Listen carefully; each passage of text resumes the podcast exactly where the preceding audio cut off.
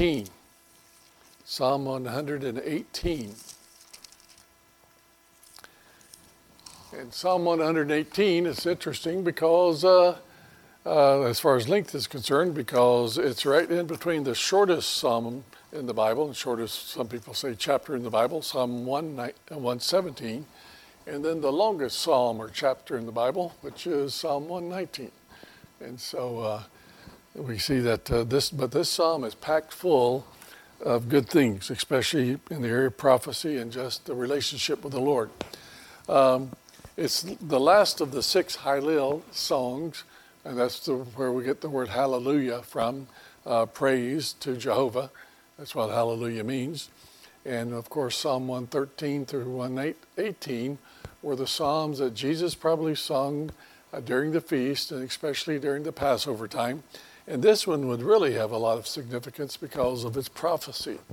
Um, and so it begins and ends by, by quoting Isaiah, or, or, excuse me, Ezra 3:11.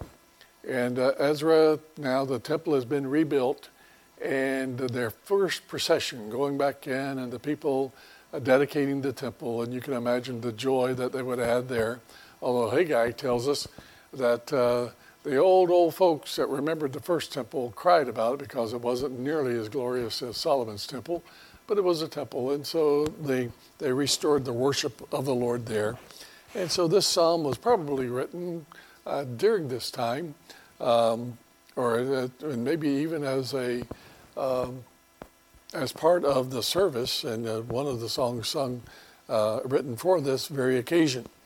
And so the one thing about it is uh, well, we see verse, the first verse and the last verse are quoted. Oh, give thanks to the Lord for His good, for His mercy endures forever.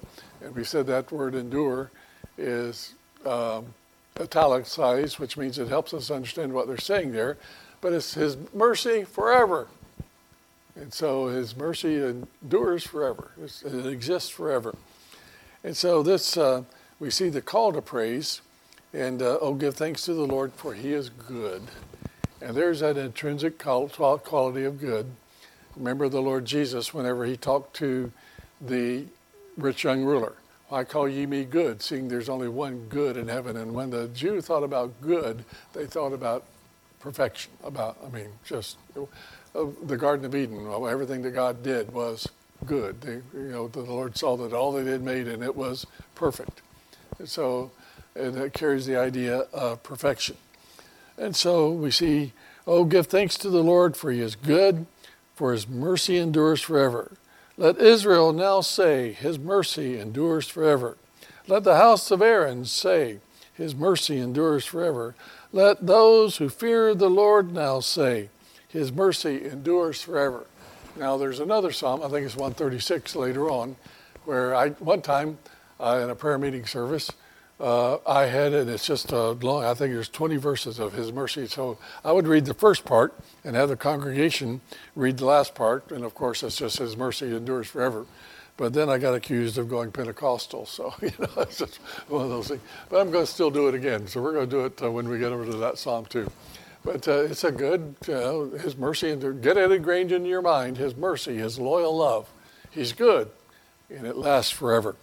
And so uh, we see that it's very specific. We see that he's uh, talking to um, to both Israel, and he says, "Let the house of Aaron, that is the priests, um, and then of course let all those who fear the Lord, all those who are genuinely following the Lord, let them, uh, let all God's kingdom uh, say His mercy endures forever." So tonight, what can we say, folks?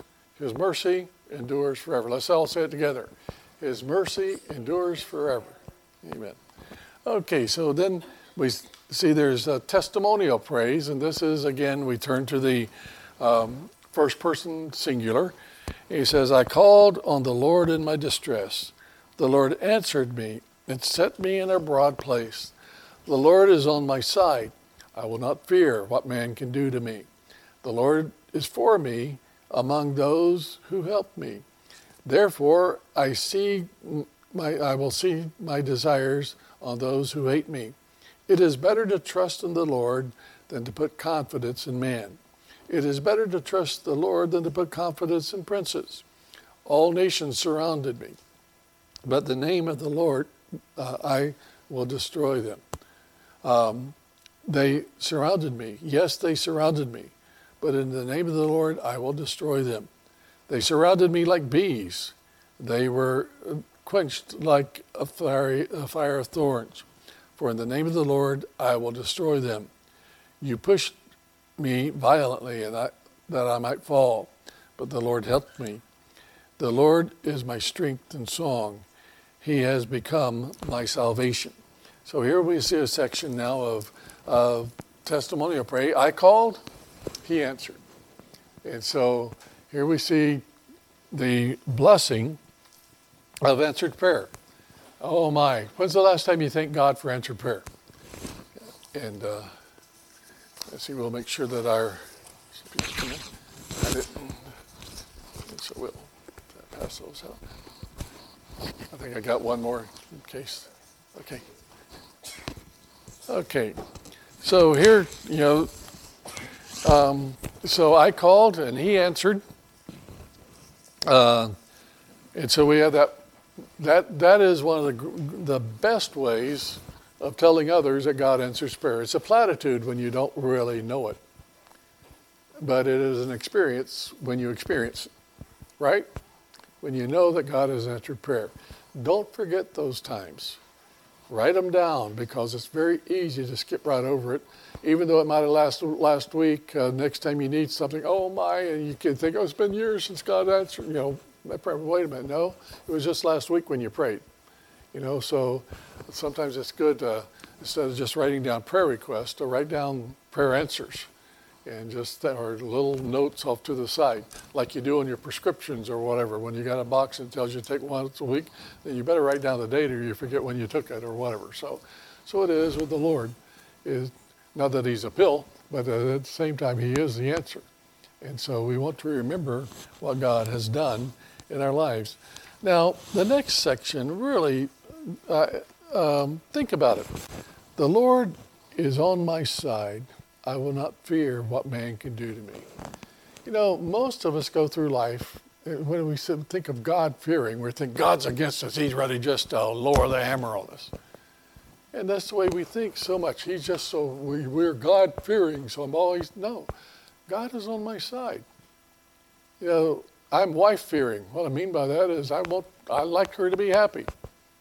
I, I you know, when mama ain't happy, ain't nobody happy or whatever. But no, it's not that I'm afraid, oh my, I'm afraid she's to kill me. No, none of that stuff. But I just, if you love people, you, I, I with you. I, I don't want you to be sad. I'm for you, aren't we?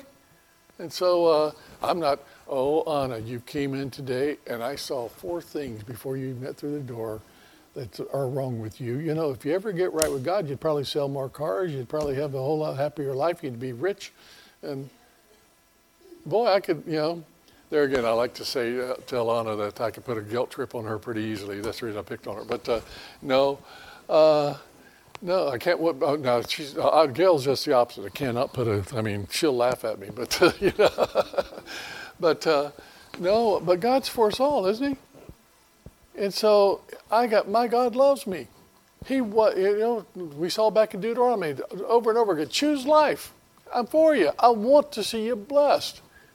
I know you bunch of stiff-necked people, you, you know, but I love you.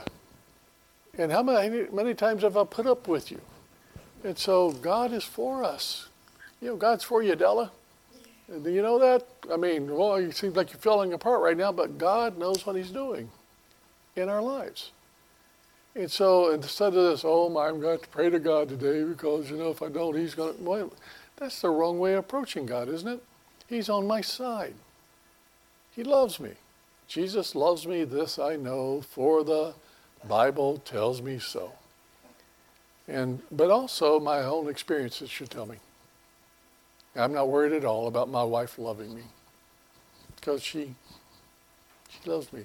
I'm irresistible, I know, but and no, no. Uh, but she makes me feel that way. You know, so that's, you know, but then again, because she does, guess what? I want to make her feel that way. Isn't that the way love is? You want to see, uh, you know, love rejoiceth in and doing good for others. 1 uh, Corinthians 13.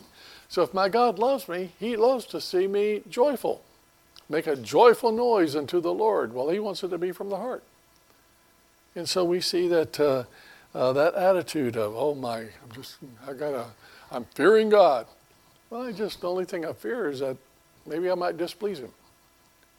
And so that's the way we, he's looking, he's on my side. And I will not fear what man can do to me. We talked about Sunday night, how big our God is. And so when we know that we are uh, uh, uh resting in the everlasting arms, then what can man do to us? And so again, um, I will not fear. Uh, but there again, notice that the way he's saying that, you have to talk yourself into some moods. If he's saying, you ever seen those signs on a car that'll say, no fear? What is that telling you? There's a reason for that person to fear, and they are making up their mind not to fear, right? Either that or just, just a bunch of arrogant people. But uh, it's one of those things where there's a reason to fear, so I am going to make up my mind, no fear. Now, if the unsaved person can do that, just think what we can do with the assistance of the Holy Spirit. You know, I will not fear what man can do unto me. Uh, stayed upon Jehovah, hearts are fully blessed, finding as he promised, perfect peace and rest. Now, does that mean that we shouldn't fear? Well, there's a cause to fear at times. I fear what's going to happen to our country. Boy, it's falling apart, isn't it? I fear about, you know, uh, having church on Sunday, and you see a big old pile out there, uh, you know. Um, and I feared a little bit about the parking spaces out front. I didn't know they were going to have something downtown, and I'm glad. Did you find a place pretty easily? Well, good. Next door. Okay. And so uh, there again, so there's reason to be alarmed, but then again, in the end, not, but there's, uh, but as a Christian, I don't want to panic. You know, taking it to the Lord in prayer. And there again, there, if there was no reason to fear, then there'd be no reason to take it to the Lord in prayer and casting. And if you don't have a care, you can't cast it upon Him. So don't get guilty simply because you have a care. You're just one of those things where we learn how to, Lord, can I really learn to trust you in these areas? I'm not totally there yet, neither are you, but it is a spiritual exercise, isn't it? Okay, so uh, um, again, it's better. So he says it's. Uh, it, the Lord, not, not only does God bless me, but those who help me. I like that. You know, when when you're on God's side, you got other people on God's side. And God will bless those who bless you as well as you. Uh, he'll bless you as you bless them. That's not only a, you know, a promise to Abraham, but a, or to the Jew, but really you think about it, to the Christians. Back as we would exhort one another, and so much the more as we see that day approaching. And so he will bless those. And uh, it's better to trust the Lord than, than man. Again, and we see in verse 8, he says, than to put our confidence in man. In verse 9, it's better to trust the Lord than princes. Whenever you see the word princes, think of government. You're thinking about the, uh, you know, a lot of times they would call the Secretary of State a prince, even though he wasn't in the line to be a prince or whatever uh, as far as uh, he wouldn't be a king. Um, but again, a lot of times the secretaries of state would be, if the king was pretty old, it'd be his, his sons anyway. So, so it'd be a, keep it in the family as much as possible. But the idea was um, a government.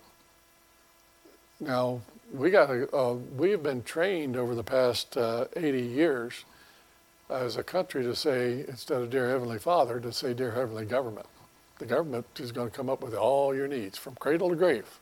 Don't believe it, just listen to the next election. I mean, every politician is going to meet every need that you have and then some. Just trust them. It doesn't matter our cities are burning down, here, but you know those people are trusting them. You know we are.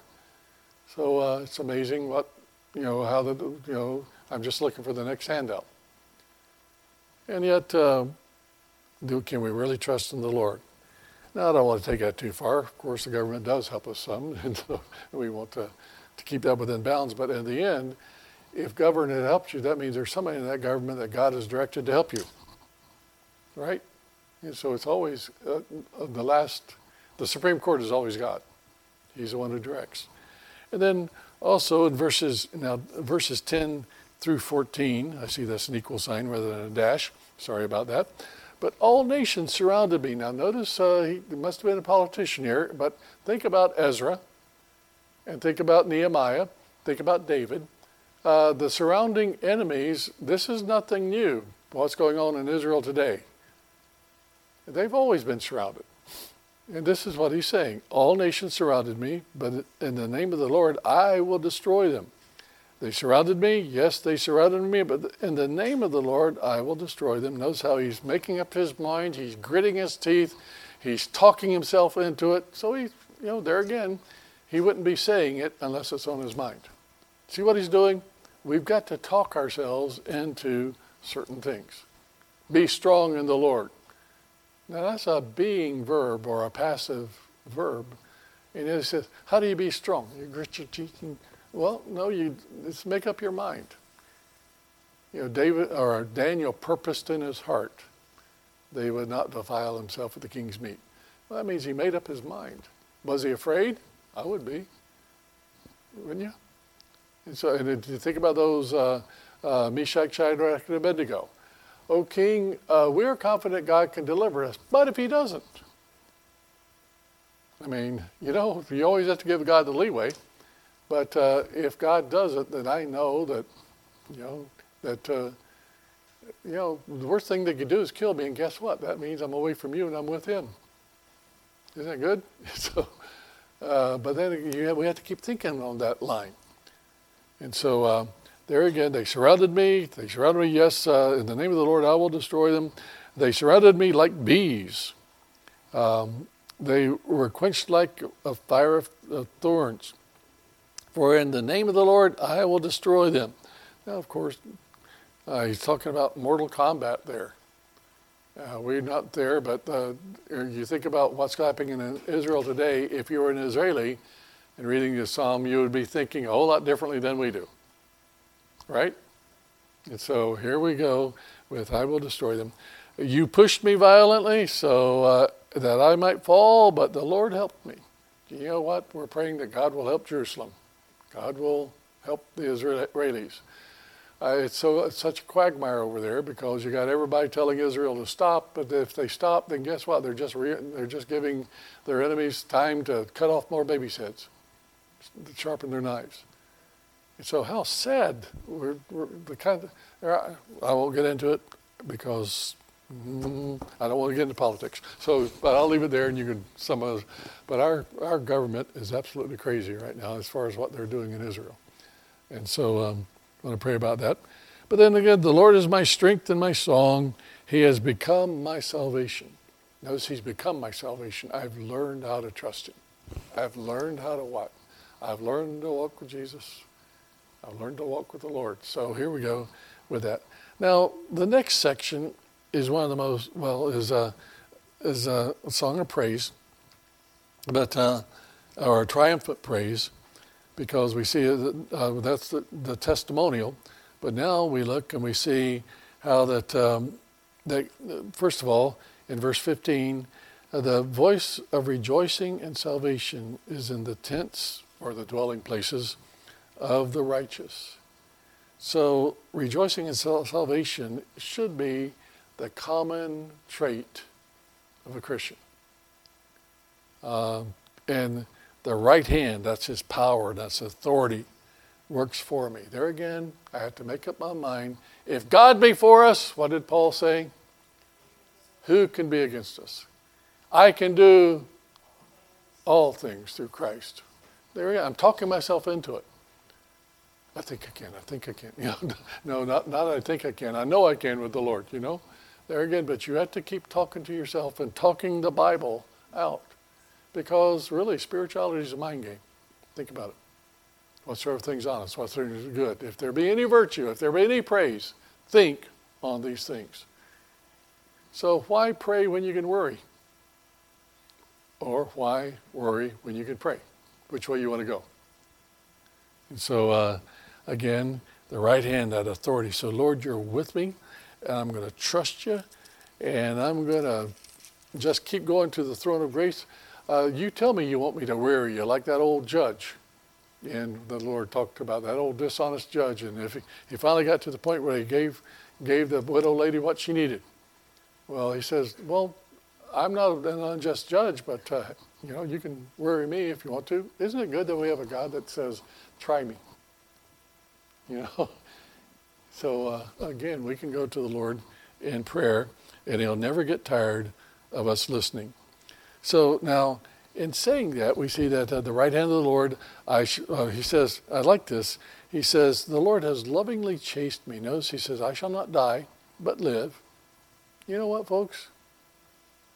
I'm going to live forever.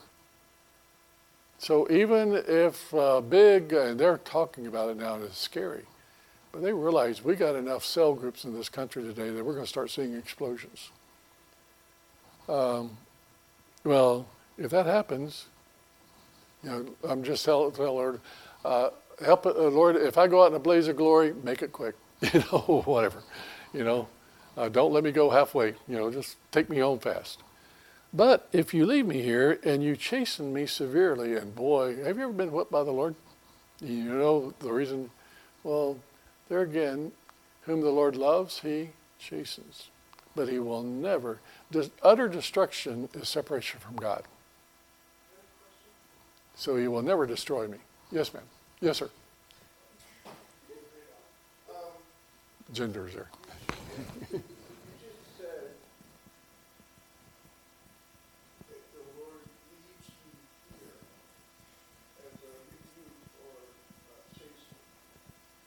No, he does.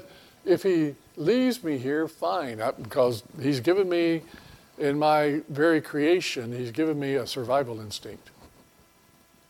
So I'm gonna, I want to stay here. I don't want to die tomorrow, unless the Lord comes. I mean, I won't die. But you know, there again, uh, and so and my wife does, and I don't want my wife.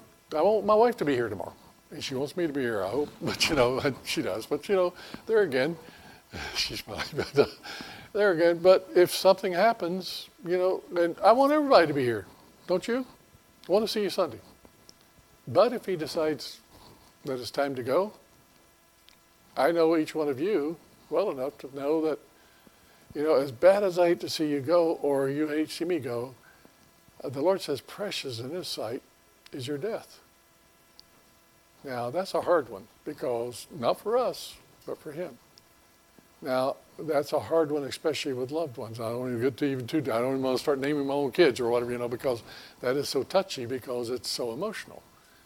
But can I really trust God with that? Can I really trust God with my life? It's a lot easier to trust the Lord with my life than it is to trust my my Lord with other people's lives. You know, my kids or whatever.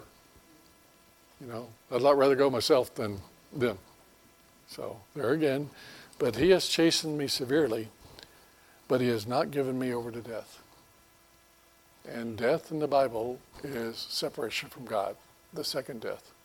And he'll never, ever, no, never, no, never, ever leave you or forsake you. And so again, the whom the Lord loves, he chastens. But uh, we are with the Lord forever. I have eternal life. I have everlasting life. We talked about the eternal and everlasting last Sunday. But, um, but uh, it's not that I will have it, it's that I do have it.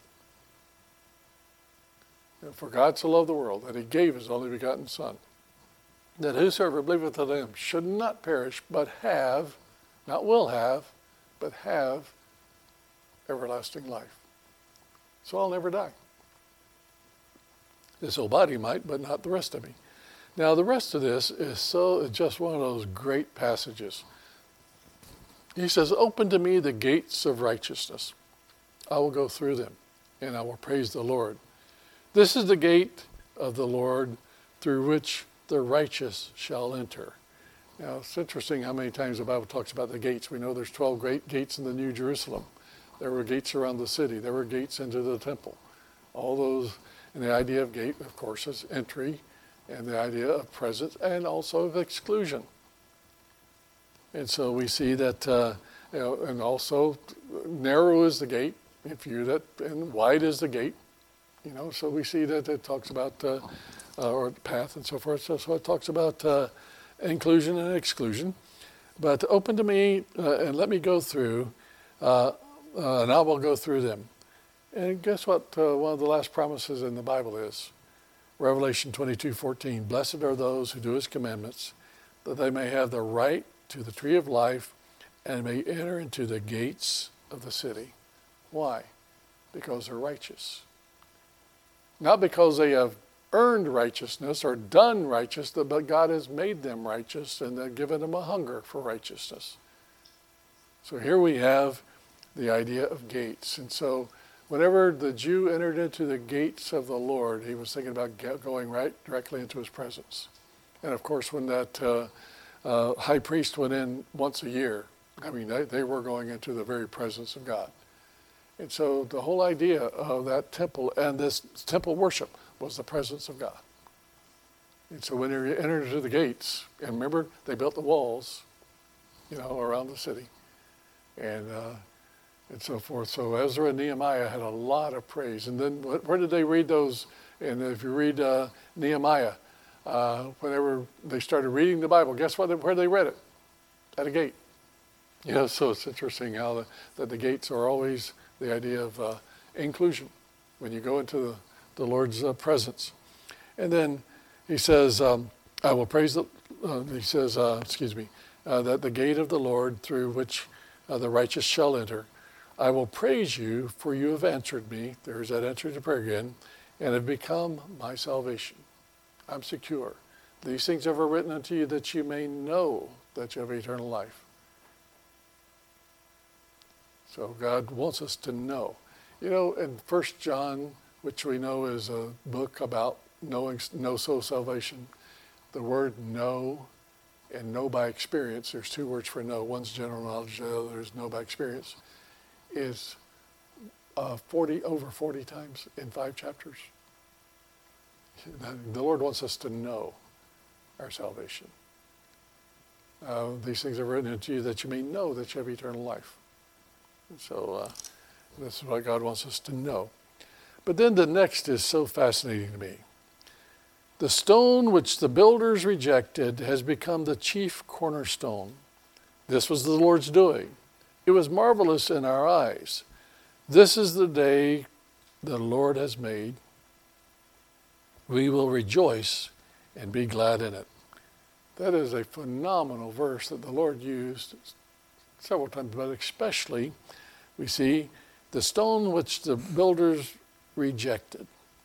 Um, the Lord presented himself to the Jews on Palm Sunday. I, I put quid, uh, I don't really like the term Palm Sunday, but that's what a lot of people call it, so I put it in there for lack of space or to abbreviate things. But uh, it's not even really the triumphal entry, because the triumphal entry is going to be when the Lord goes in the millennial temple after the Battle of Armageddon.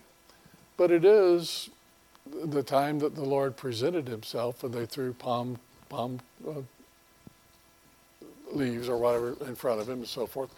And within 24 hours, they were rejecting him. But what's the first thing he did when he went into that eastern gate? He went to the temple, and what did he do? He cleansed the temple. That's exactly what he's going to do in the thousand year reign. And so he's going to glorify himself. And guess, guess who's going to be there? People who follow him. So I'm going to follow the Lord right into that temple, just like the disciples followed the Lord right into the temple. And so uh, the righteous enter the gates with him. And so we see that uh, the stone, though, which the builders rejected, and he quoted this um, in after the um, in Matthew 21 verses 42 and 43. In fact, let's turn over there. And now this was after the this is after the triumphal entry, as we call it, as a, uh, and then, of course, he's going to spend a week from Sunday to Sunday. Well, actually, uh, he's not going to. He's going to be crucified before then, but uh, they we call it the Passion Week. But in chapter 21, he's already there. The, the triumphal and the last eight chapters of nine chapters of uh, Matthew are dealing right around Jerusalem, right around the temple. But uh, notice he said. Um, uh, in verse 42, he's talking about the high priest who keep questioning him. Remember, they keep coming to him and trying to trick him with questions. And Jesus said to them, Have you never read the scriptures? The stone which the builders rejected has become the chief cornerstone. This is the Lord's doing. It is marvelous in our eyes. Therefore, I say to you, the kingdom of God will be, uh, will be taken from you and given to a nation bearing the fruits of it. And whoever falls on this stone will be broken. But on whomever it falls, it shall grind them to powder. Now, we call him the chief cornerstone or the capstone. There's two ways of looking at that. Uh, it can be translated either way. The capstone is kind of like that. I like the, just fascinating. I got a video of how they built the St. Louis Arch. And it was back in 1965, and we went to the St. Arch, and I, I purchased the thing, in fact. But they showed how they had to build it, and how that they even used the stars to make sure they lined up that last, and they were bring, bringing it up um, to the top, but they could not be off more than something like a hundredth of an inch. And so they had uh, every every movement of building that huge arc, which is taller than the Empire State Building, uh, had to be just right. And then at the very end, they had the uh, Kansas City, no, uh, excuse me, St. Louis bands, and they had all that. So you can imagine back 15 year old kids or whatever, you know, and they're all watching this and they have that huge crane and they're putting that capstone right in the middle and it fits right down in there and the bands are playing and all that kind of stuff. But guess what holds that whole thing together now? And all the pressure comes right on that capstone. Uh, that's the way, that's what a lot of, of course, you think of the Lord as the cornerstone or the capstone. So he's, he's the one that keeps it all together. All the pressure can be on him. So we can lean on him one way or the other. But then also, it can be used as a cornerstone as we think of it. But that would be that one stone that was down on the bedrock. It had to be there so that all the rest of them that were lined up uh, could be, could wouldn't move. I mean, had you had to have a couple of them around the building, but especially the one. You had to start off with the one, and even the pyramids had the one. You know, so it's it's interesting how that uh, you you got to start off uh, squaring up the building and putting that foundation right where it ought to be, because everything else depends on it.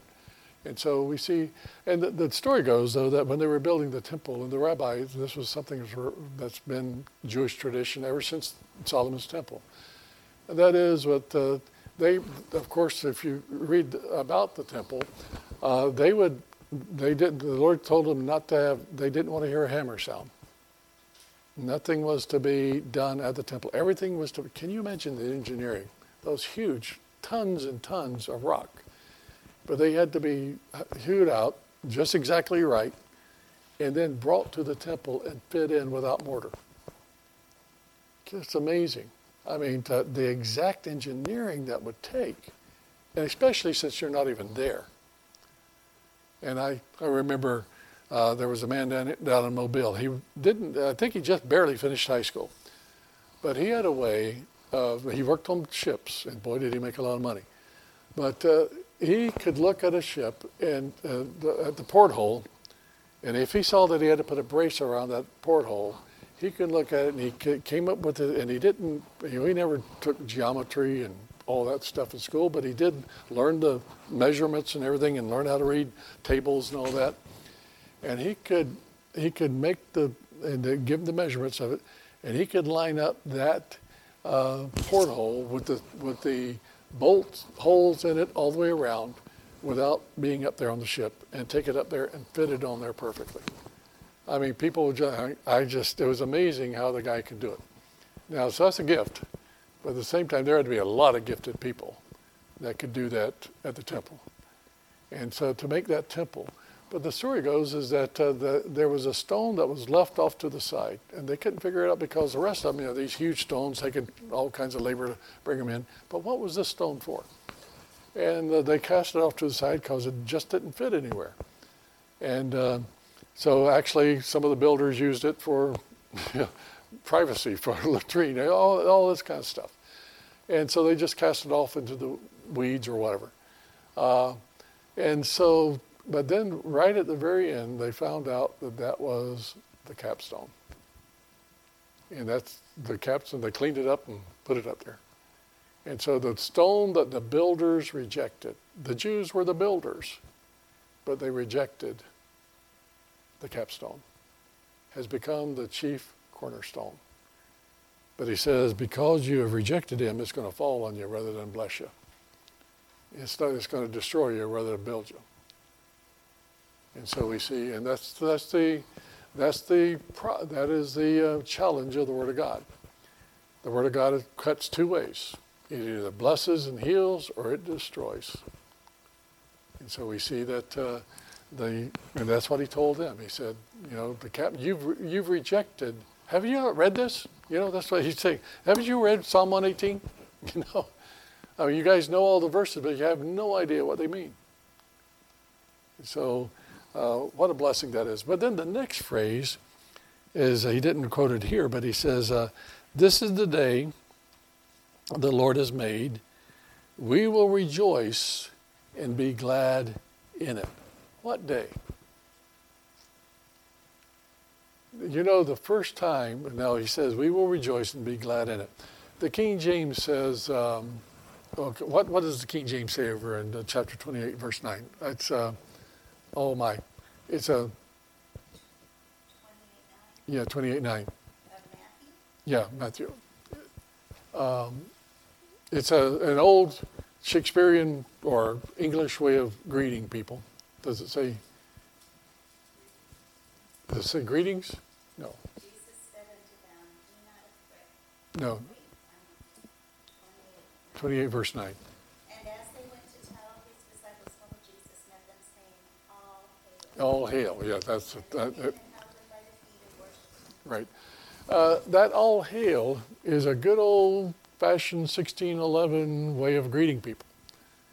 But it wasn't exactly the term. The term, which uh, in the New King James corrected, was rejoice. Rejoice. This is the day the Lord's made. What day? The resurrection. Rejoice. We will rejoice and be glad in it. That is why over in Revelation chapter 1, verse 10, John says, I was in the Spirit on the Lord's Day. Then possibly he didn't want to call it Sunday because Sunday was a term that was used for the day they worshiped the sun, S U N, not S O N. So they, the early church called it the Lord's Day. And so this is one of the strong, strongest passages we have that deals the reason we, we're not Seventh day Adventist. And well, you say, well, don't worship one day or another. Okay, that's not something that technically by itself will not send a person to hell. But if that's what they're trusting to get them to heaven is because they're worshiping on Saturday, then they got a problem. Just like if someone is baptized uh, in this church and think that's what's going to get to heaven, they got a problem. Because it's what can wash away my sins? Nothing but the blood of Jesus. And I got a brother that uh, believes that I'm not saved because I don't go to his church and I'm not a member of his church. Like I tell him, I hope you believe enough in the blood and not enough in the water that you, you know, we'll see you there. But I'm not worried about going there. I, I hope I'll see you there, you know, so I kind of turn around on it. Uh, but uh, again, you know, I'm not going to argue with him. There's no reason to sit around and argue with people that are not going to be persuaded. But you do ask God to change their mind or to open their eyes. Uh, I'm convinced. I know whom I believe. So I don't have any problem with that. You're arrogant. No, I just know what I believe and what God says. So that's, you know, that's not, that's just confidence in the Lord. And folks, we can't let people shake us. Oh, we're so little different here. Okay, you'll find out when we get to heaven that I'm right. No, but you know, but no, there there are certain things. Of course, we leave alone because I don't know whether you know. There again, as long as I know they're saved, when we get to heaven, we'll figure it all out. Uh, so, you know, I got friends. I had a good friend named Jerry, uh, Gary Bryden. He was a pastor of the Methodist Church. Good, godly man.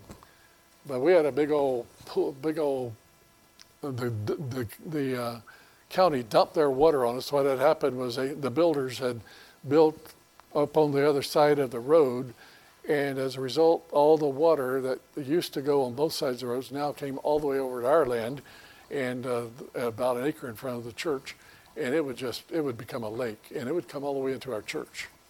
But until they they finally fixed it, But we had to we had to haul a lot of dirt in. That was one of my major building projects, just hauling in hundreds of loads of dirt, and that's expensive. But um, but in order to do that, but uh, back I remember a couple of times he'd come by and uh, he came out one time and there was just that big water out there the. And, uh, I said, okay, we got enough water. Uh, you want to get right, and I can go take care of uh, your baptism. know, he said, I'm not worried about it. And I said, no, okay. so you know, you can kid back and forth about it, but now he can't be a member of my church, but he can come. I had a lady in my church that I talked to about uh, about her before. I won't talk go into it, but. Um, uh, she was she believed that she didn't have to be baptized at all, and so uh, she was a widow lady, and uh, I always told her I said uh, two things I'm going to do for our leave here. I'm going to get you married. I'm going to get you baptized. And she said, "You'll be here a long time." and so, yeah, but she loved her to pieces, you know. So you just uh, you just agree to disagree.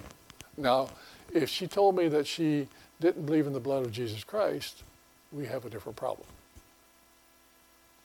You see what I mean? But now she she never argued. She never pressured me. Well, you just don't take people. No, she never did that.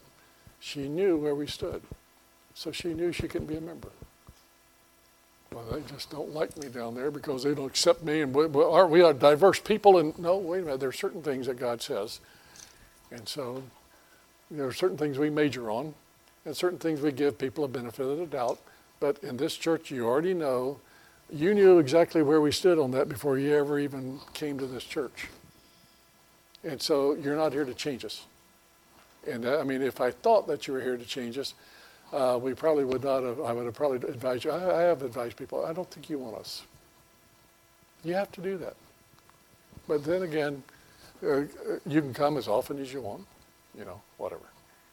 And so, uh, but then again, so there, that's where we are with that. But, uh, but rejoice. We're going to rejoice and be glad in it. That's the reason we worship the Lord on the Lord's Day. Now, the last part of it is a confidence pray, confident praise. Uh, save now, I pray, Lord. Oh, Lord, and this boy, I love this one. I underline this one. Send now prosperity, especially when you're deep in debt. That's a good one, isn't it? That's a good prayer. Hey, listen, when you're praying things like that, you're praying Scripture. If my words abide in you and you abide in me, you can ask what you will. So, hey, folks, that's a good one. Now, sometimes prosperity isn't money. Sometimes there's things that money can't buy. And so, again, uh, we have to see what prosperity is in the light of God and what He wants like uh, I've used Alexander Solzhenitsyn several times. But, uh, you know, oh, uh, you know, he was, you know, a political prisoner in Soviet Union and all that. Oh, wouldn't it be great if the Russia had the freedom that we have in America? And he said, oh, no, we don't want the freedom like you have in America because we got people closer to the Lord than most of your people will ever be. That's a hard one, you know, especially when you know a guy's been beaten up and everything else in prison. Okay, well, boy, it's already. I'm having fun, folks. This is fun for me, but it's already eight o'clock, seven o'clock, so we gotta gotta go. But uh, so we see, you know, he's given me light. Now, this, the one, well, probably the one of the hardest sections to deal with, and I've read through this, uh, but bind the sacrifice with cords to the horns of the altar.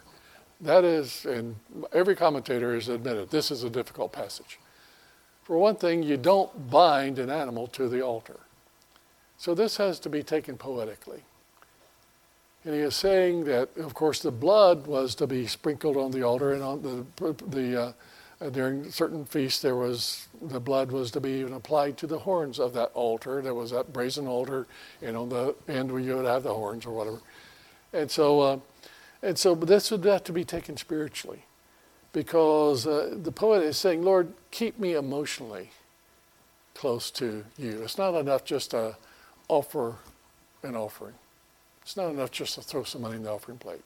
You want my body. You want my soul. Keep me close to you. That's the reason we say, prone to wonder, Lord, I feel it. Prone to leave the God I love. Here's my heart. Oh, take and seal it. Seal it for thy courts above. Keep me close to Jesus. Keep me near the cross. There a precious fountain, free to all, a healing stream flows from Calvary's mountain. And so, again, the closeness that we want to be with the Lord. And then, of course, he ends with, uh, uh, I love this again. He knows he's talking to himself and talking to the Lord. You are my God, and I will praise you. You are my God, I will exalt you. Now, when's the last time you told the Lord that? It helps out whenever we get our you know, kind of a, a momentum going in our mind, where we're going that route with praising the Lord. And then he ends with the same, uh, same verse that he started off with, which would have probably been because of the dedication of the temple. Oh, give thanks to the Lord, for he is good. His mercy endures forever. Folks, we might be going through some bad things, and we still got to build that wall out there, and we got Sanballat and Tobiah and all those out there, but God's good. And God's good. Amen. Okay, any questions or comments? I'm sorry I got a little bit going today, but I mean, tonight, uh, I mean, I just, once I get going on chapters like this,